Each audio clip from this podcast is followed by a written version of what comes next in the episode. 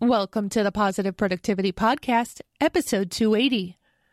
The Positive Productivity Podcast was created to empower entrepreneurs to achieve and appreciate personal and professional success. I'm your host, Kim Sutton, and if you're ready, let's jump into today's episode. Welcome back to another episode of Positive Productivity. I'm so happy that you're here to join me today, and I'm thrilled to introduce our guest, Dr. Brian Boxer Wachler. I got that right, right? You did. okay. Listeners, you know I have trouble with names sometimes. Dr. Brian is the author of Perceptual Intelligence, the brain's secret to seeing past illusion, misperception, and self deception. Wow. Brian, I I have an issue. I speak typos. I already told you that when we were in our pre chat, but that was a tongue twister for me. Wow. And you made it. You made it. I made it. I didn't contribute to the blooper reel in the first five seconds. That's that's a score for today. Anyway, I would love if you would jump in and introduce yourself better than I have just done to the listeners. So I am an ophthalmologist, uh, eye surgeon, and I've always had an interest in psychology. Back in college, well, actually, I have to go back even before college. When I was in sixth grade, I secretly checked out from our school's library Judy Blume's classic Are You There, God? It's Me, Margaret. Because I was really curious how the mind of the opposite sex worked. And then in college, I was I was a psychology major and a biology major because I wanted to better understand the inner workings of the mind. And then my desire to become a doctor and help people in that way took me in that road. So I was at the 2014 Winter Olympics uh, for my patient Steven Holcomb, who was the U.S. bobsledder, and he had an eye disease that I had treated called keratoconus, where the cornea is weak and bulges out. It had really derailed his career back in 2007 when he, at that point, had to retire because his vision was so blurry and it created a lot of problems. He had depression over this and some some other issues that he actually details in his book um, that he had published after, but now I see. And I had developed a procedure to strengthen his cornea called C3R, which I later renamed in his honor Holcomb C3R because he won the gold medal in bobsled at the Winter Olympics in Vancouver in 2010. Well, then I was there in 2000, four years ago at the Sochi Olympics in Russia to support him. Um, and there I saw how Vladimir Putin was manipulating the world's perceptions compared to what I was really seeing what was happening in Russia. And that's what made me decide to write the book. And I wanted to help people understand how their perceptions work and can be accurate or can derail them and cause some problems ranging from serious financial issues to even health problems or you know maybe even life or death situations because of having perceptions that have gone awry and that's the reason why I wrote the book was to help people with their decision making. What are some of the biggest factors in decision making that you see? Well, I'll, I'll, first give the definition of perceptual intelligence to help answer that, which is how we interpret our experiences to better separate fantasy from reality. Because we all come at this point in life with lots of different biases in terms of how we were raised, how we were parented, religion, culture, um, social influences around us, and that can affect how we can perceive and does affect how we perceive actually. So understanding and the first step is to have insight that we all have biases and acknowledge that and be honest with yourself because when you are and you have that insight, then that allows you to open up and to be able to see what's real and understand the truth in anything including what you're even reading on the internet or, or, news. You know, there's a lot of quote unquote fake news. How do you sift through that and really understand what's truthful? Because if you're, you want to operate on good information in your life, and that's what the book helps people do. I cannot remember which guest I was speaking with, and I feel so rude for saying that.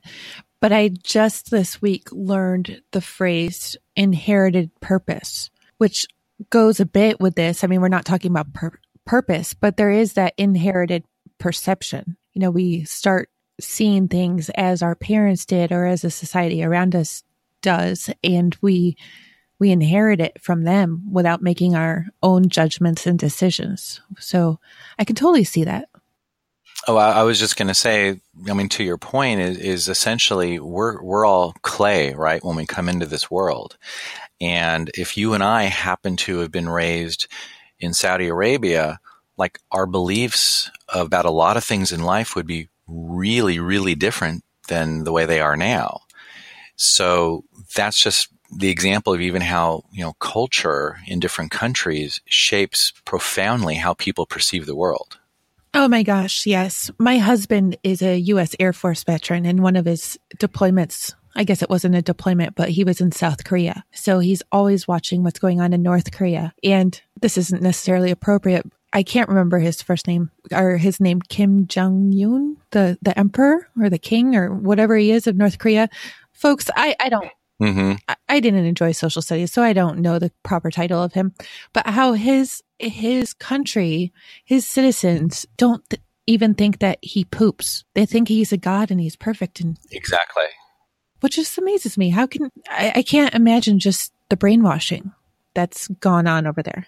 I mean, essentially, it's like a a countrywide cult by and large. The same thing you see with cults, for example, in the United States how they brainwash people.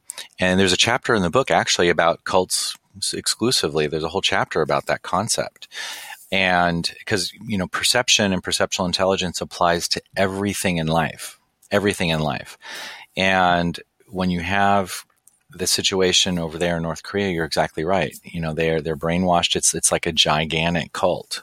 Absolutely. This is so not, you know, talking about perceptual intelligence, but I almost just want to drop a whole plane load of the children's book, Everybody Poops, into North Korea. I know that's so not appropriate. I'm sorry, Brian. yeah, absolutely. Yeah. Well, we were discussing a little bit pre chat. the Olympics are starting the day after this episode airs. And I didn't even know that it's I didn't even know that there's Olympics this year because I have, for the most part, removed myself from watching TV. Yes, we have cable, but only because it gets us a cheaper internet rate. And I tend to stay clear of the news on social media just because it seems to be so negative lately. And it, it's not helping my greater purpose. So I steer clear. But one of the items or one of the topics in your book is why do we gravitate to products endorsed by celebrities? Is that true though? Sorry, I have not read it. Mm-hmm. Yeah. Okay. Yeah. And I can see how, you know, if, I, well, I can see all the time how when we're watching TV and we're seeing the commercials, one that I can think of right now is Old Spice, you know, those classic Old Spice commercials. See, this is the last time I watched TV. I don't even know if they're still on these days, but the guy, the, the tall, handsome, dark guy is in the shower and he's like, this is why you need it, you know, or, and people flock to it. Personally, I don't like the smell, just being honest, but it took off because of that. Or you don't like the smell. You don't like the smell, Kim, because you haven't hung around a lot of fishing hatcheries for a while, I guess. yeah, no, I absolutely have not. but I mean, when you look at other brands as well, it seems like every pop star has their own perfume brand, or female pop star right now has their own perfume brand, and people are flocking to it just because it's either designed by or promoted by the celebrity. And it's a huge problem because celebrities, and for that matter, anybody that people look up to or admire, have what's called the halo effect, which means that whatever their opinions are, whatever they state, can have a tremendous amount of influence because people admire them, even if they're talking about something outside of what they're admired about. And I'll give you an example with a celebrity. Um, Jamie Lee Curtis, the actress, used to do commercials for this yogurt called Activia. And the company's claim that it improved your digestion turned out to be false. But here, a celebrity, um, probably unknowing that it was a false statement, but nonetheless, a celebrity and the company together, they hijacked a lot of people's perceptual intelligence who just blindly believed the ads and ran out and bought this yogurt expecting to help them with the digestive problem when in fact it was shown by the and the FTC came down on the company um, for false claims.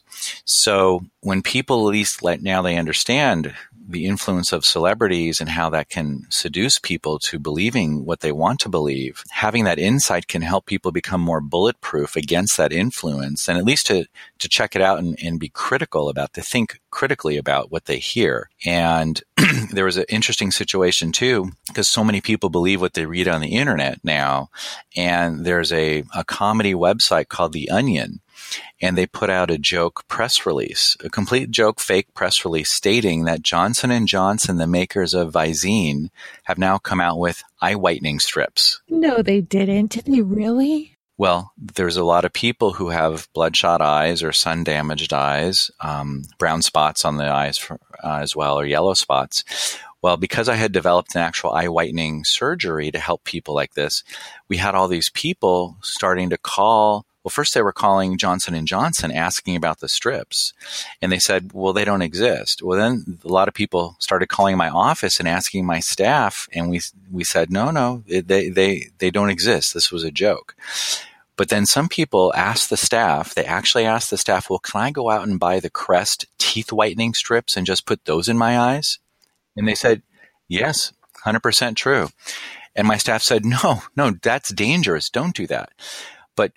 This makes the point though. This is this is really the point of the story is when people have emotions behind a problem they want to solve, a lot of times they'll grasp at straws, right? And sometimes it could be dangerous straws that they grasp at. And when you have an emotional um, aspect to where you're going with the belief, understand, recognize that it's a, you've got an emotional component and that takes some discipline. That's not always easy, especially in the heat of the moment. Um, to then take that pause and evaluate and think critically is this really true? Maybe I should research this a little more before wanting to do something like that because you've got the emotion there. And like I said, it's not always easy and that takes some real self discipline sometimes, but it can really save people from getting into some serious problems. Yeah, I mean, including financially. I mean, you look at Madoff, people who really wanted to make money by investing with him. Oh, absolutely. And a lot of people really lost a lot of money, including their savings. Retirees, you know, all their savings gone because of Bernie Madoff with that whole Ponzi scheme. So, you know, this this applies to everything in life, especially when you have emotions that are driving the direction you're going down. Well, as an entrepreneur, I can say that I've seen that a lot too, just by watching the quote gurus or the people who seem to be having great success in the entrepreneurial communities that I'm in, you know, I've thought, well, just because they're using this product, it, that means that it's going to work for me. I suffered from shiny object syndrome for the longest time. I can't even tell you how much money I spent on products that didn't work for me just because I actually wasn't even prepared to use them. But they won't say that, you know, they want the affiliate commission. So they're like, yes, get the tool that helped me reach this high level of success. But they forget to mention, but it took me five years of hard, hard, hard work to get here. You can't just sign up for the tool and have it happen. Right. They're dovetailing and leveraging people's inner desires to have a shortcut. And that's when people with the low perceptual intelligence and don't quite understand, you know, can jump in. And I remember one time in college, I got completely duped as well. You know, I wanted to make some extra money, do some and do some modeling, and there was this, I grew up in Los in Santa Monica and I was at UCLA in college and I saw this ad in the paper and I thought, great, you know, and so I went to this like quote unquote like audition and then you had to pay um, once they sort of accepted, accepted you and they had this really bogus court like few sessions where they taught people how to walk down the runway and you know and then afterwards if you wanted to get to the next level of training you had to pay more. And you know and it, it was a total scam. Um, and that was just again I, I was like you know wanting to make some extra money in college. And you know the flattery quote unquote of being accepted into a program like that appeals to people's egos. And it's the same parameters why people get taken advantage of all the time in, in a lot of other areas.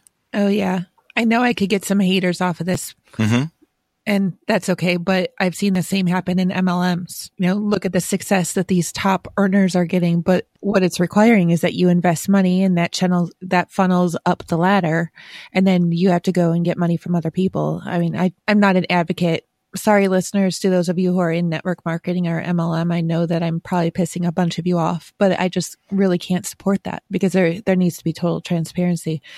Early in 2017, I heard about an event that was, I think, in the Bahamas. I don't remember exactly where, but it was, it was supposed to be, I should say, hosted by a well-known musician and somebody else. I don't remember the names right now. I wasn't really planning on bringing this up, but they were selling this weekend concert that was supposed to be luxury. Everybody was going to be in luxury accommodations and giving, given awesome food. But what the organizers had tried to do is basically build a city on this island in less than a year and they had no electricity. By the time the event weekend happened, the tents weren't set up. It was ragged cots that were on, uh, they were on wood pallets. The food was being served in styrofoam boxes and it was basically two pieces of bread, a slice of cheese, like Wow. Velveeta cheese, Brian, not anything fancy, and a slice of, and a piece of lettuce. So all these people had spent like five to ten thousand dollars to get down there just because it was promoted by this Wow. Big name and they got there and they found nothing. And in the end, all these people were at the airport just trying to get home because there was no electricity. There were no accommodations for them all. And, and there was a, sounds like a celebrity musician who was promoting this. There was. And he admitted after the fact that he had made a mistake. His intention was good, but he didn't realize how much time and effort and work it was actually going to take to make this happen, which I understand. I think, well, I know that as an entrepreneur myself, we can often get into having grand dreams and not really thinking about how much time it's really going to take. I mean, I just got to be real. I face that every single day, but I do feel bad because all these people they didn't just buy something, but they actually got themselves on a plane and flew out of the country to be at this event just because of who it was organized and endorsed by. That's an example of the halo effect again. Mm-hmm. Right? People admired this musician. He was promoting something not even not related to what his core business is that has gained him notoriety. Um, and it turned out to really be a big mi- misrepresentation, but that influence was there, clearly there.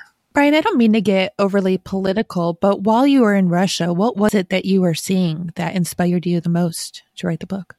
You know, Putin really had presented himself to the world, and the media largely had bought into this vision of himself that he created and, and manufactured, that he was this Renaissance man, man of the world, doing all of these really benevolent things. And as it turned out, under the surface, even to, to build the Olympics in Sochi, the Winter Olympics, which is essentially the climate of northern Florida, where you're going to now have the Winter Olympics, is is almost trying to prove that he's a demigod, and how they had to displace and move um, many people who lived in Sochi um, with the equivalent of eminent domain, but without any compensation, um, was an example. There were human rights um, that were uh, being protested about, you know, in the gay and lesbian community, and um, I can't tell you how many people were thrown in jail because they didn't want to have, you know, people making a scene when people came to the Olympics. Um, there were hundreds, if not thousands, of stray dogs that were killed, um, so that people wouldn't, um, you know, have dogs, um, you know, around them when they were there. Um, so a lot of really inhumane, terrible things, and of course, right after the Olympics, um, within probably about a week or so, he, uh, you know, was on this high, you know, PR clout wise, and then invades Ukraine um, because you know he was riding at such high, um, especially in Russia, you know, with his poll with very high polls at that point. So, and those are just a few of the things, but you know, at that point, then the world kind of got a little bit of a wake up call of like, again, a reminder of, of who he really is and how perceptions are Right. not always real. The world seems to be getting a lot of wake-up calls Yeah, lately. yeah. I mean, you know, it's it's hard. I was I was just um, listening to Ted Koppel speak, um, who used to be the host of Nightline, and it's interesting. You know, with news now, is there was a um, FCC um, uh, ordinance slash ruling that got revoked under Reagan that had required all the major news networks to have balanced news. So if you had somebody from the left, you have to have somebody from the right, and vice versa. Well, after that got removed, that's when you stopped really having news organizations be fair and balanced, and that's what we're seeing really now in, in a very extreme form of it. Um, and you know, somebody asked the question, well, where do you, you know, get your news, and what do you advise to, you know, understand what's true and what's not true? And he's like, you have to watch both both sides of the uh, of the spectrum, you know, to see not just if you're watching CNN because you want to and you like what they're saying, but you should also watch Fox to hear what they're saying too, which I thought was really insightful, you know, to hear both sides, and then you can make a decision and perhaps do some more research. But that that's why we that's why we don't have fair and balanced news anymore. Yeah. For listeners who are outside of the United States, since the Trump Clinton election, what year was that? 2016. I mean, I, besides my husband and a couple other people, I've never discussed who I voted for. And I'm still not going to share now. But I won't even share what news station I watch just because I don't want to be judged in either direction. And, and you know, he said Ted Koppel, um, and for people outside the country may not who are listening I may not know who he was. He's he's still one of the most legendary newscasters of our era. He hosted a um, show Nightline for for decades, um, which was extremely highly regarded. And so he said now in, in 2018, there was a research study that was done, I believe he said from Harvard, that showed people are more likely to have interracial marriages than they are to have interpolitical marriages. I can so see that, especially in the climate of the United States right now. And mm-hmm. that's actually one of the. So it just yeah, shows you. Yeah. That's one of the reasons why I steer clear of social media. I just don't even want to see those discussions going on anymore. Yeah. So, but in any case, even if you're listening to the news, whether it's we're watching or, or reading or, or listening on the internet, you have to you have to still have really well developed critical thinking skills and um, not just believe what you want to believe, but really try to always seek the truth. It's very hard now in the news because of uh, the lack of requirements to be fair and balanced. But um, but it's important that that improves your perceptual intelligence, which is what it's all about. So you can make better decisions and operate off of better, more truthful information in your life. Absolutely. How can we make better decisions? How can we make more insightful decisions in our life? When we understand that we have personal biases, which could range from a host of things, like we mentioned earlier, when you have that insight and awareness and you're honest with yourself, then you can identify why you might be believing a certain thing. Um, and that can help you diffuse it so you can get to the truth about a matter.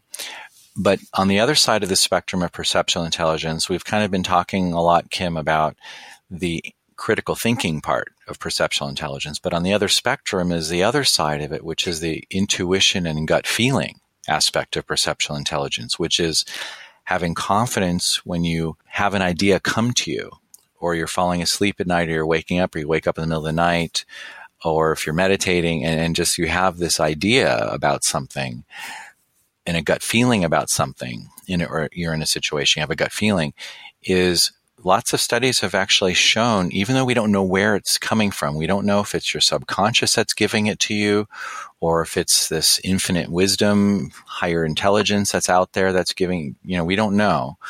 But a lot of times that's going to lead you in the right direction. Um, so a lot of times people may not be comfortable going with gut feelings on major decisions, even, but it's important to at least not discount them uh, uh, as a knee jerk re- reaction, but to evaluate it and and understand that there might be something there that you can benefit from and may help you in what you're trying to achieve. I so appreciate you bringing that up because just recently, well, since I launched the podcast, I have actually switched my thinking from chasing income to pursuing impact. Mm-hmm. And I also, Brian, I don't know if you know this about me. Sorry, listeners. I know you've heard about it so much, but I'm writing a book called Chronic Idea Disorder because I have those ideas all the time. And I mean, all the time shower, driving, trying to get to sleep. But one of the things that I've started doing really is following my gut. And it's, I've been some of a challenge with my coaches just because some of them know that what would be best. Well, maybe they don't know. They think they know what would be best for me financially, but I've been resisting and I've been following my heart and and my passion and my purpose more. And it's actually been working out. So I love that you brought that up because I can see how it's working for me. It's in my head for a reason and I need to follow it. Yep. And and you just talked about something so important, which I think some people get to in life and, and some people never get to, which is it's not about your bank account. I mean, there's so much around us socially and culturally that indicates it's about the bank account. And of course, you need to be able to support yourself and your family. But when you really think about it, is that really why we're here? Right? I mean, that's a bit of an existential question, but um, I, I, wrote an article for the Huffington Post last year called "What is the Purpose of Life?" and I and I wanted to, you know, try to prove what the purpose was.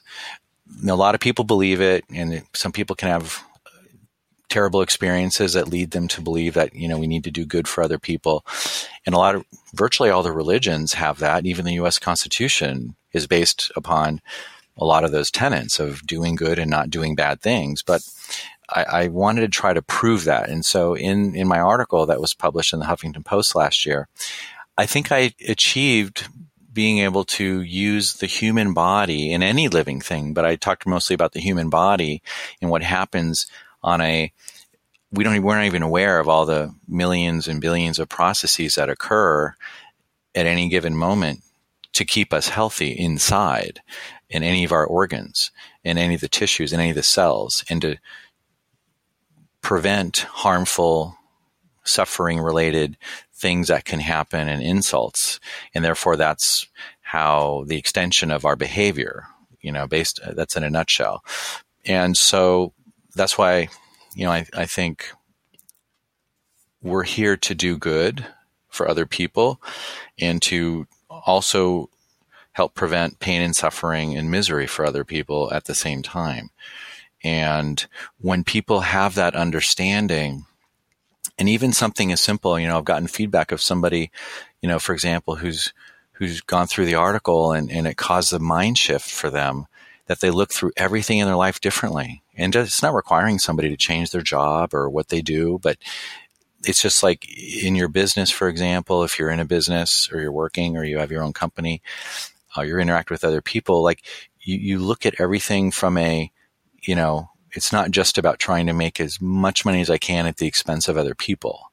It's doing things in a way that's going to still be beneficial and even incorporating um, how you can use your, your company or, or if you're working or, or doing something over the weekends to still be able to help other people in the process. And I think that can be very profound when people realize that that's really why we're here. Absolutely. Thank you for sharing all of that. I completely agree. I don't know that I've ever shared this on the podcast, and I'm not going to designate which parent was which, but I saw both sides of the fence, of the economic fence growing up. One parent thrived financially, and the other one definitely didn't. But I can tell you from personal experience that the stress level wasn't necessarily any different on either side. There was great stress on both sides, and both parents experienced their own struggles. Both were constantly chasing, right? Just different avenues. And there were health implications for both. And it took a long time just growing up like that mm-hmm. to realize that neither side was necessarily right. And that I just needed to step back and see mm-hmm. where I wanted to be. And when I finally realized that I needed to stop thinking well, someday when I have, or someday when I get, wasn't the case that I am, that I actually am happy right now. And I am very grateful for everything that I have. So many shifts happened. It was amazing. And especially you mentioned a very important word there, Kim, which is gratitude. When you have gratitude, you also enable yourself to be happy because you're oftentimes better than a lot of other people. And when you can understand that and appreciate that and have gratitude, that allows you to also be happy too. Oh, absolutely. I am not saying this to toot my own horn uh, because I never want to, well, no, I really don't ever want to toot my own horn. But one thing that gets underneath the skin of my boys and I, my boys are older than the rest of my three kids. They're 12 and 15. We'll be driving somewhere, anywhere. And even in times of struggle, we've seen people standing on the side of the road, you know, with their sign that they're homeless and they're struggling and they need a little bit of money. And up ahead of us, there may be four really nice cars and they all just drive right by. But then there's the people who, mm-hmm. and I'm not saying that none of those cars stop. Please know that I'm generalizing. But then we've stopped and we've given, I've even given the last $5 just because I know what it feels like. But I know that I have what I need. And I wish that more of society was like that. We have what we need and more will come, but we just need to be grateful for what we do have and to share those blessings. I think it's a really good point. And you know, you talked about the homeless, which is something that's kind of cl- close to me. Is for for years, once a week, I um, when I'm on my way to working out or going to, I like to row here in the marina in Marina Del Rey in Los Angeles, I will stop in this area and I always have my trunk full of new socks and I'll give out anywhere from 20 to 40 pairs of socks just walking around with the bags. And you know i'm just doing it anonymously. Nobody knows really who i am and i'm known as the sock guy. And it's it just I've I've incorporated I've made that a routine, like a, a weekly ritual for me. And, and my my daughters are now also you know, part of this. I have twin daughters that are 11 and, um, so, so they're not there with me every week, but, but it's part of me showing them about doing good to help other people too. And so that's a, a very small thing, but, you know, makes a big difference for, for people when you can do that. And, um, and however, however anyone can do it, to help other people, even if it's a small thing, even if it's letting somebody in when you're in traffic, right? And you're on a busy street and bumper to bumper and somebody's trying to make that right turn from a side street, just let them in. Let them in. Absolutely. Is it going to kill you to wait two seconds for them to pull out and go? No, mm-hmm. just go. Yeah. I didn't realize you were a twin parent as well, Brian. I am.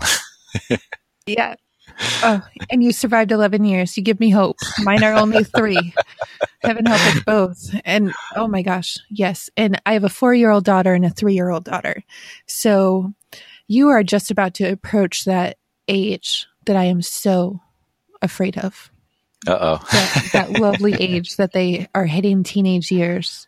I mean, yeah. my, my daughters are already divas. I, I fear that age. Which brings me into my next question. I wasn't I wasn't at all thinking that we would be approaching this, but this is how the positive productivity podcast goes.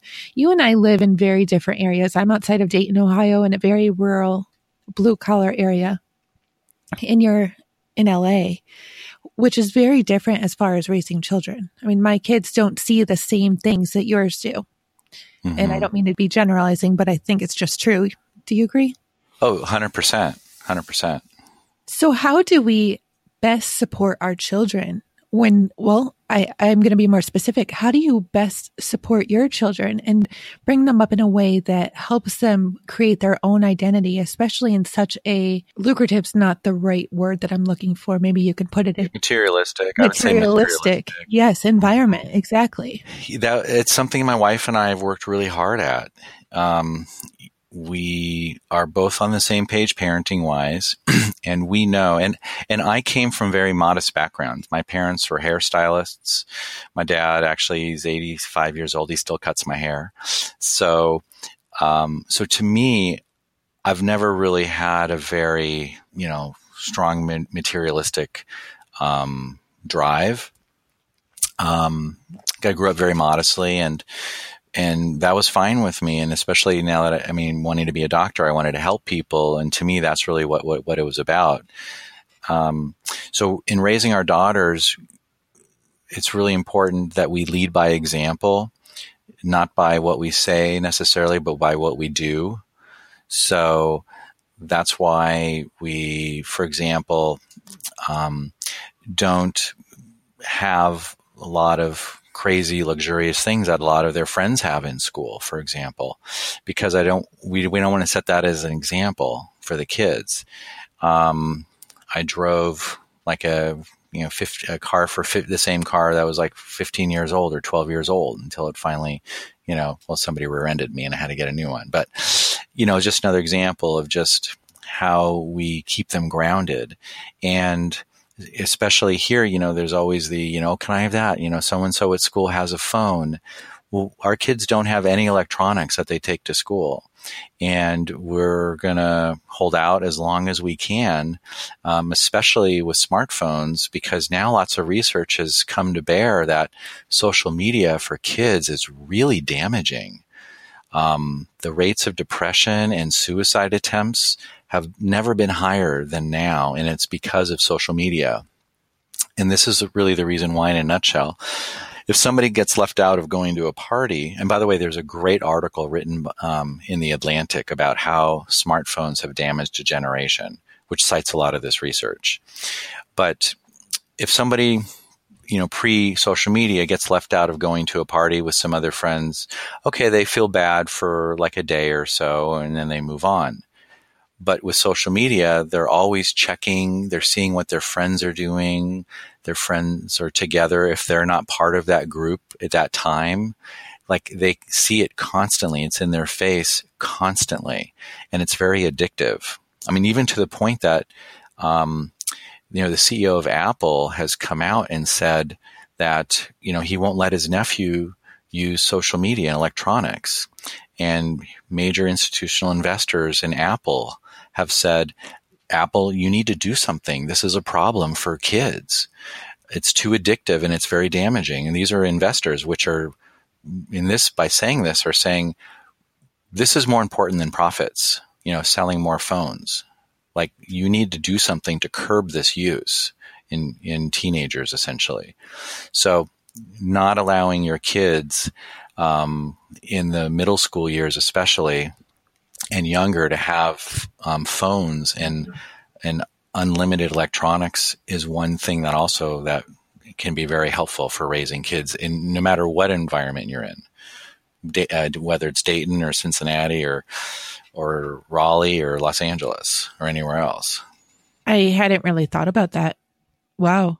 And I can see just in my boys, I can see how that would impact them it's so addictive. I mean, people can, kids can spend hours on the weekends just laying on their bed on their phone and they don't understand mm-hmm. what damage is occurring, but the research is so clear. I mean, to the point you even, like I said, have major people with these companies, including a former executive from Facebook saying, we knew something may have been bad coming from all this, but now we know.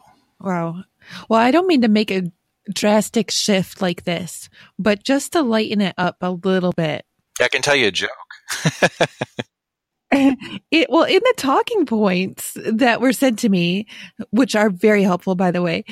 One of the talking points was why is it some people can't resist cat poop coffee even with the steep price of a hundred a cup? Hey, I told you the drastic shift, listeners, you, and I know you couldn't have been prepared for that one. Cat poop coffee. Yes, yeah, so so there's this this is example of marketing how it can hijack people's perception and waste their money. So there's a coffee that comes from Indonesia called Kopi Luwak. And that sounds pretty exotic, right? And the story is that in Indonesia there are these special types of cats that can eat these beans that coffee beans that fall on the ground, but they have this sort of magical ability to pick the very best beans and they eat them but it goes through the cat undigested and comes out the back end. And somebody in Indonesia has the job of picking through the remains and getting those beans out and cleaning them. And that's the story that goes into why people are paying $100 a cup for this coffee because the beans are apparently the very best beans because these cats have this ability to pick out the the primo beans off the off the ground. But the reality now is that the beans are good and it makes good coffee, but it's not going to knock your socks off. But it's how marketing, when laced with a really good story, can hijack your perceptual intelligence and waste your money. All I can think about is, you know, eating a whole bunch of different colored jelly beans and farting rainbows. I've never, I've never said anything like this on the Positive Productivity Podcast. I don't think I've ever said something so inappropriate, but I, I just couldn't think of anything else to say. It's like, wow, really? I can't imagine putting coffee into my system where I, where I knew that that's where the beans had come from. But I said, Brian and I had discussed this a little bit before the episode. I was joking that, you know, maybe I can make money off of all these cat. I almost put a bad word in there. All these cats that we have in my house right now. But no, I am not about to start go sifting through cat poop to find the magical beans that come out the backside. yep, yep, yep. But that that's marketing for you, right? Oh my goodness. Wow. So you have to be a critical thinker. Wow. Brian, I don't even know where we can take this next. I definitely would love to continue this conversation though in another episode because I believe there's so much more that we can talk about. So I'd be wow. happy to. yeah. I would love if you'd share where listeners can find your book so that they can become more perceptive or gain more PI, right, in their life. Mm-hmm. Well, for better decision making, um, the, the, book Perceptual Intelligence is available now on Amazon, Barnes and Noble, and essentially anywhere books are sold. And also, Kim, we didn't have a chance to talk about this, but there is also in the book an amazing chapter on sex and our perceptions about that and what happens when you change your perceptions, how that actually can improve your sex life. So do go get the book now. I'm interested. Again, oh my gosh, I feel so inappropriate in this episode.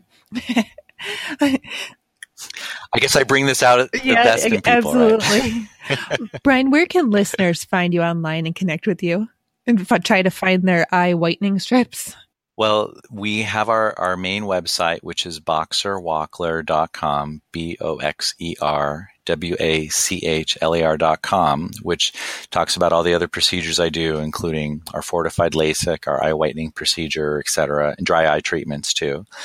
And then for keratoconus um, patients, the website is keratoconusinserts.com and you'll find all the information about Steven Holcomb, the Olympic bobsledder, and his story, and and there's even a TEDx talk that I gave as well that's on the website too, talking about my story and uh, a lot of the struggles I had against the medical establishment to legitimize the procedure because I was fighting against the establishment that were really entrenched with doing cornea transplants, which this new procedure called now Holcomb C3R had threatened because it was preventing people from getting transplants. So that's all on our keratoconus inserts website. And of course, in the Olympics, um, I would encourage people to to watch the bobsled um, because it's now the first time that the team is moving forward without their leader, um, Steven Holcomb, because he unfortunately had passed away this year tragically. So uh, there's bound to be uh, media coverage about about that too, and and he's so inspirational um, because of what he overcame with his vision um, to achieve what he achieved. So just incredible, inspirational person. And listeners, if you are listening to this episode on the release date, the opening ceremonies are actually tomorrow, and and that's February 9th of 2018 just in case you are driving or at the gym and you weren't able to write down the links that Dr. Brian provided, you can get all the show notes at thekimsutton.com forward slash PP280. Brian, this has been an absolute pleasure. Thank you so much for joining me. Do you have a parting piece of advice or a golden nugget that you can offer to listeners? I do. And think about the big picture, why we're, why you're really here. And I don't think it's to have the bank account or any of the other materialistic things. I really think it's here to do good to help people and to minimize pain and suffering for people. And think about how you can incorporate that know, on a regular basis in your job, in your life, and help other people that are in your life also understand that too. Have you requested your seven day free version of the Positive Productivity Planner yet? If not, I want to encourage you to go over to thekimsutton.com forward slash 7DP and pick up your copy today. This free version of the planner is going to help get you on track of leading a more positive and productive personal and professional life. Again, you can get your copy at thekimsutton.com forward slash 7DP.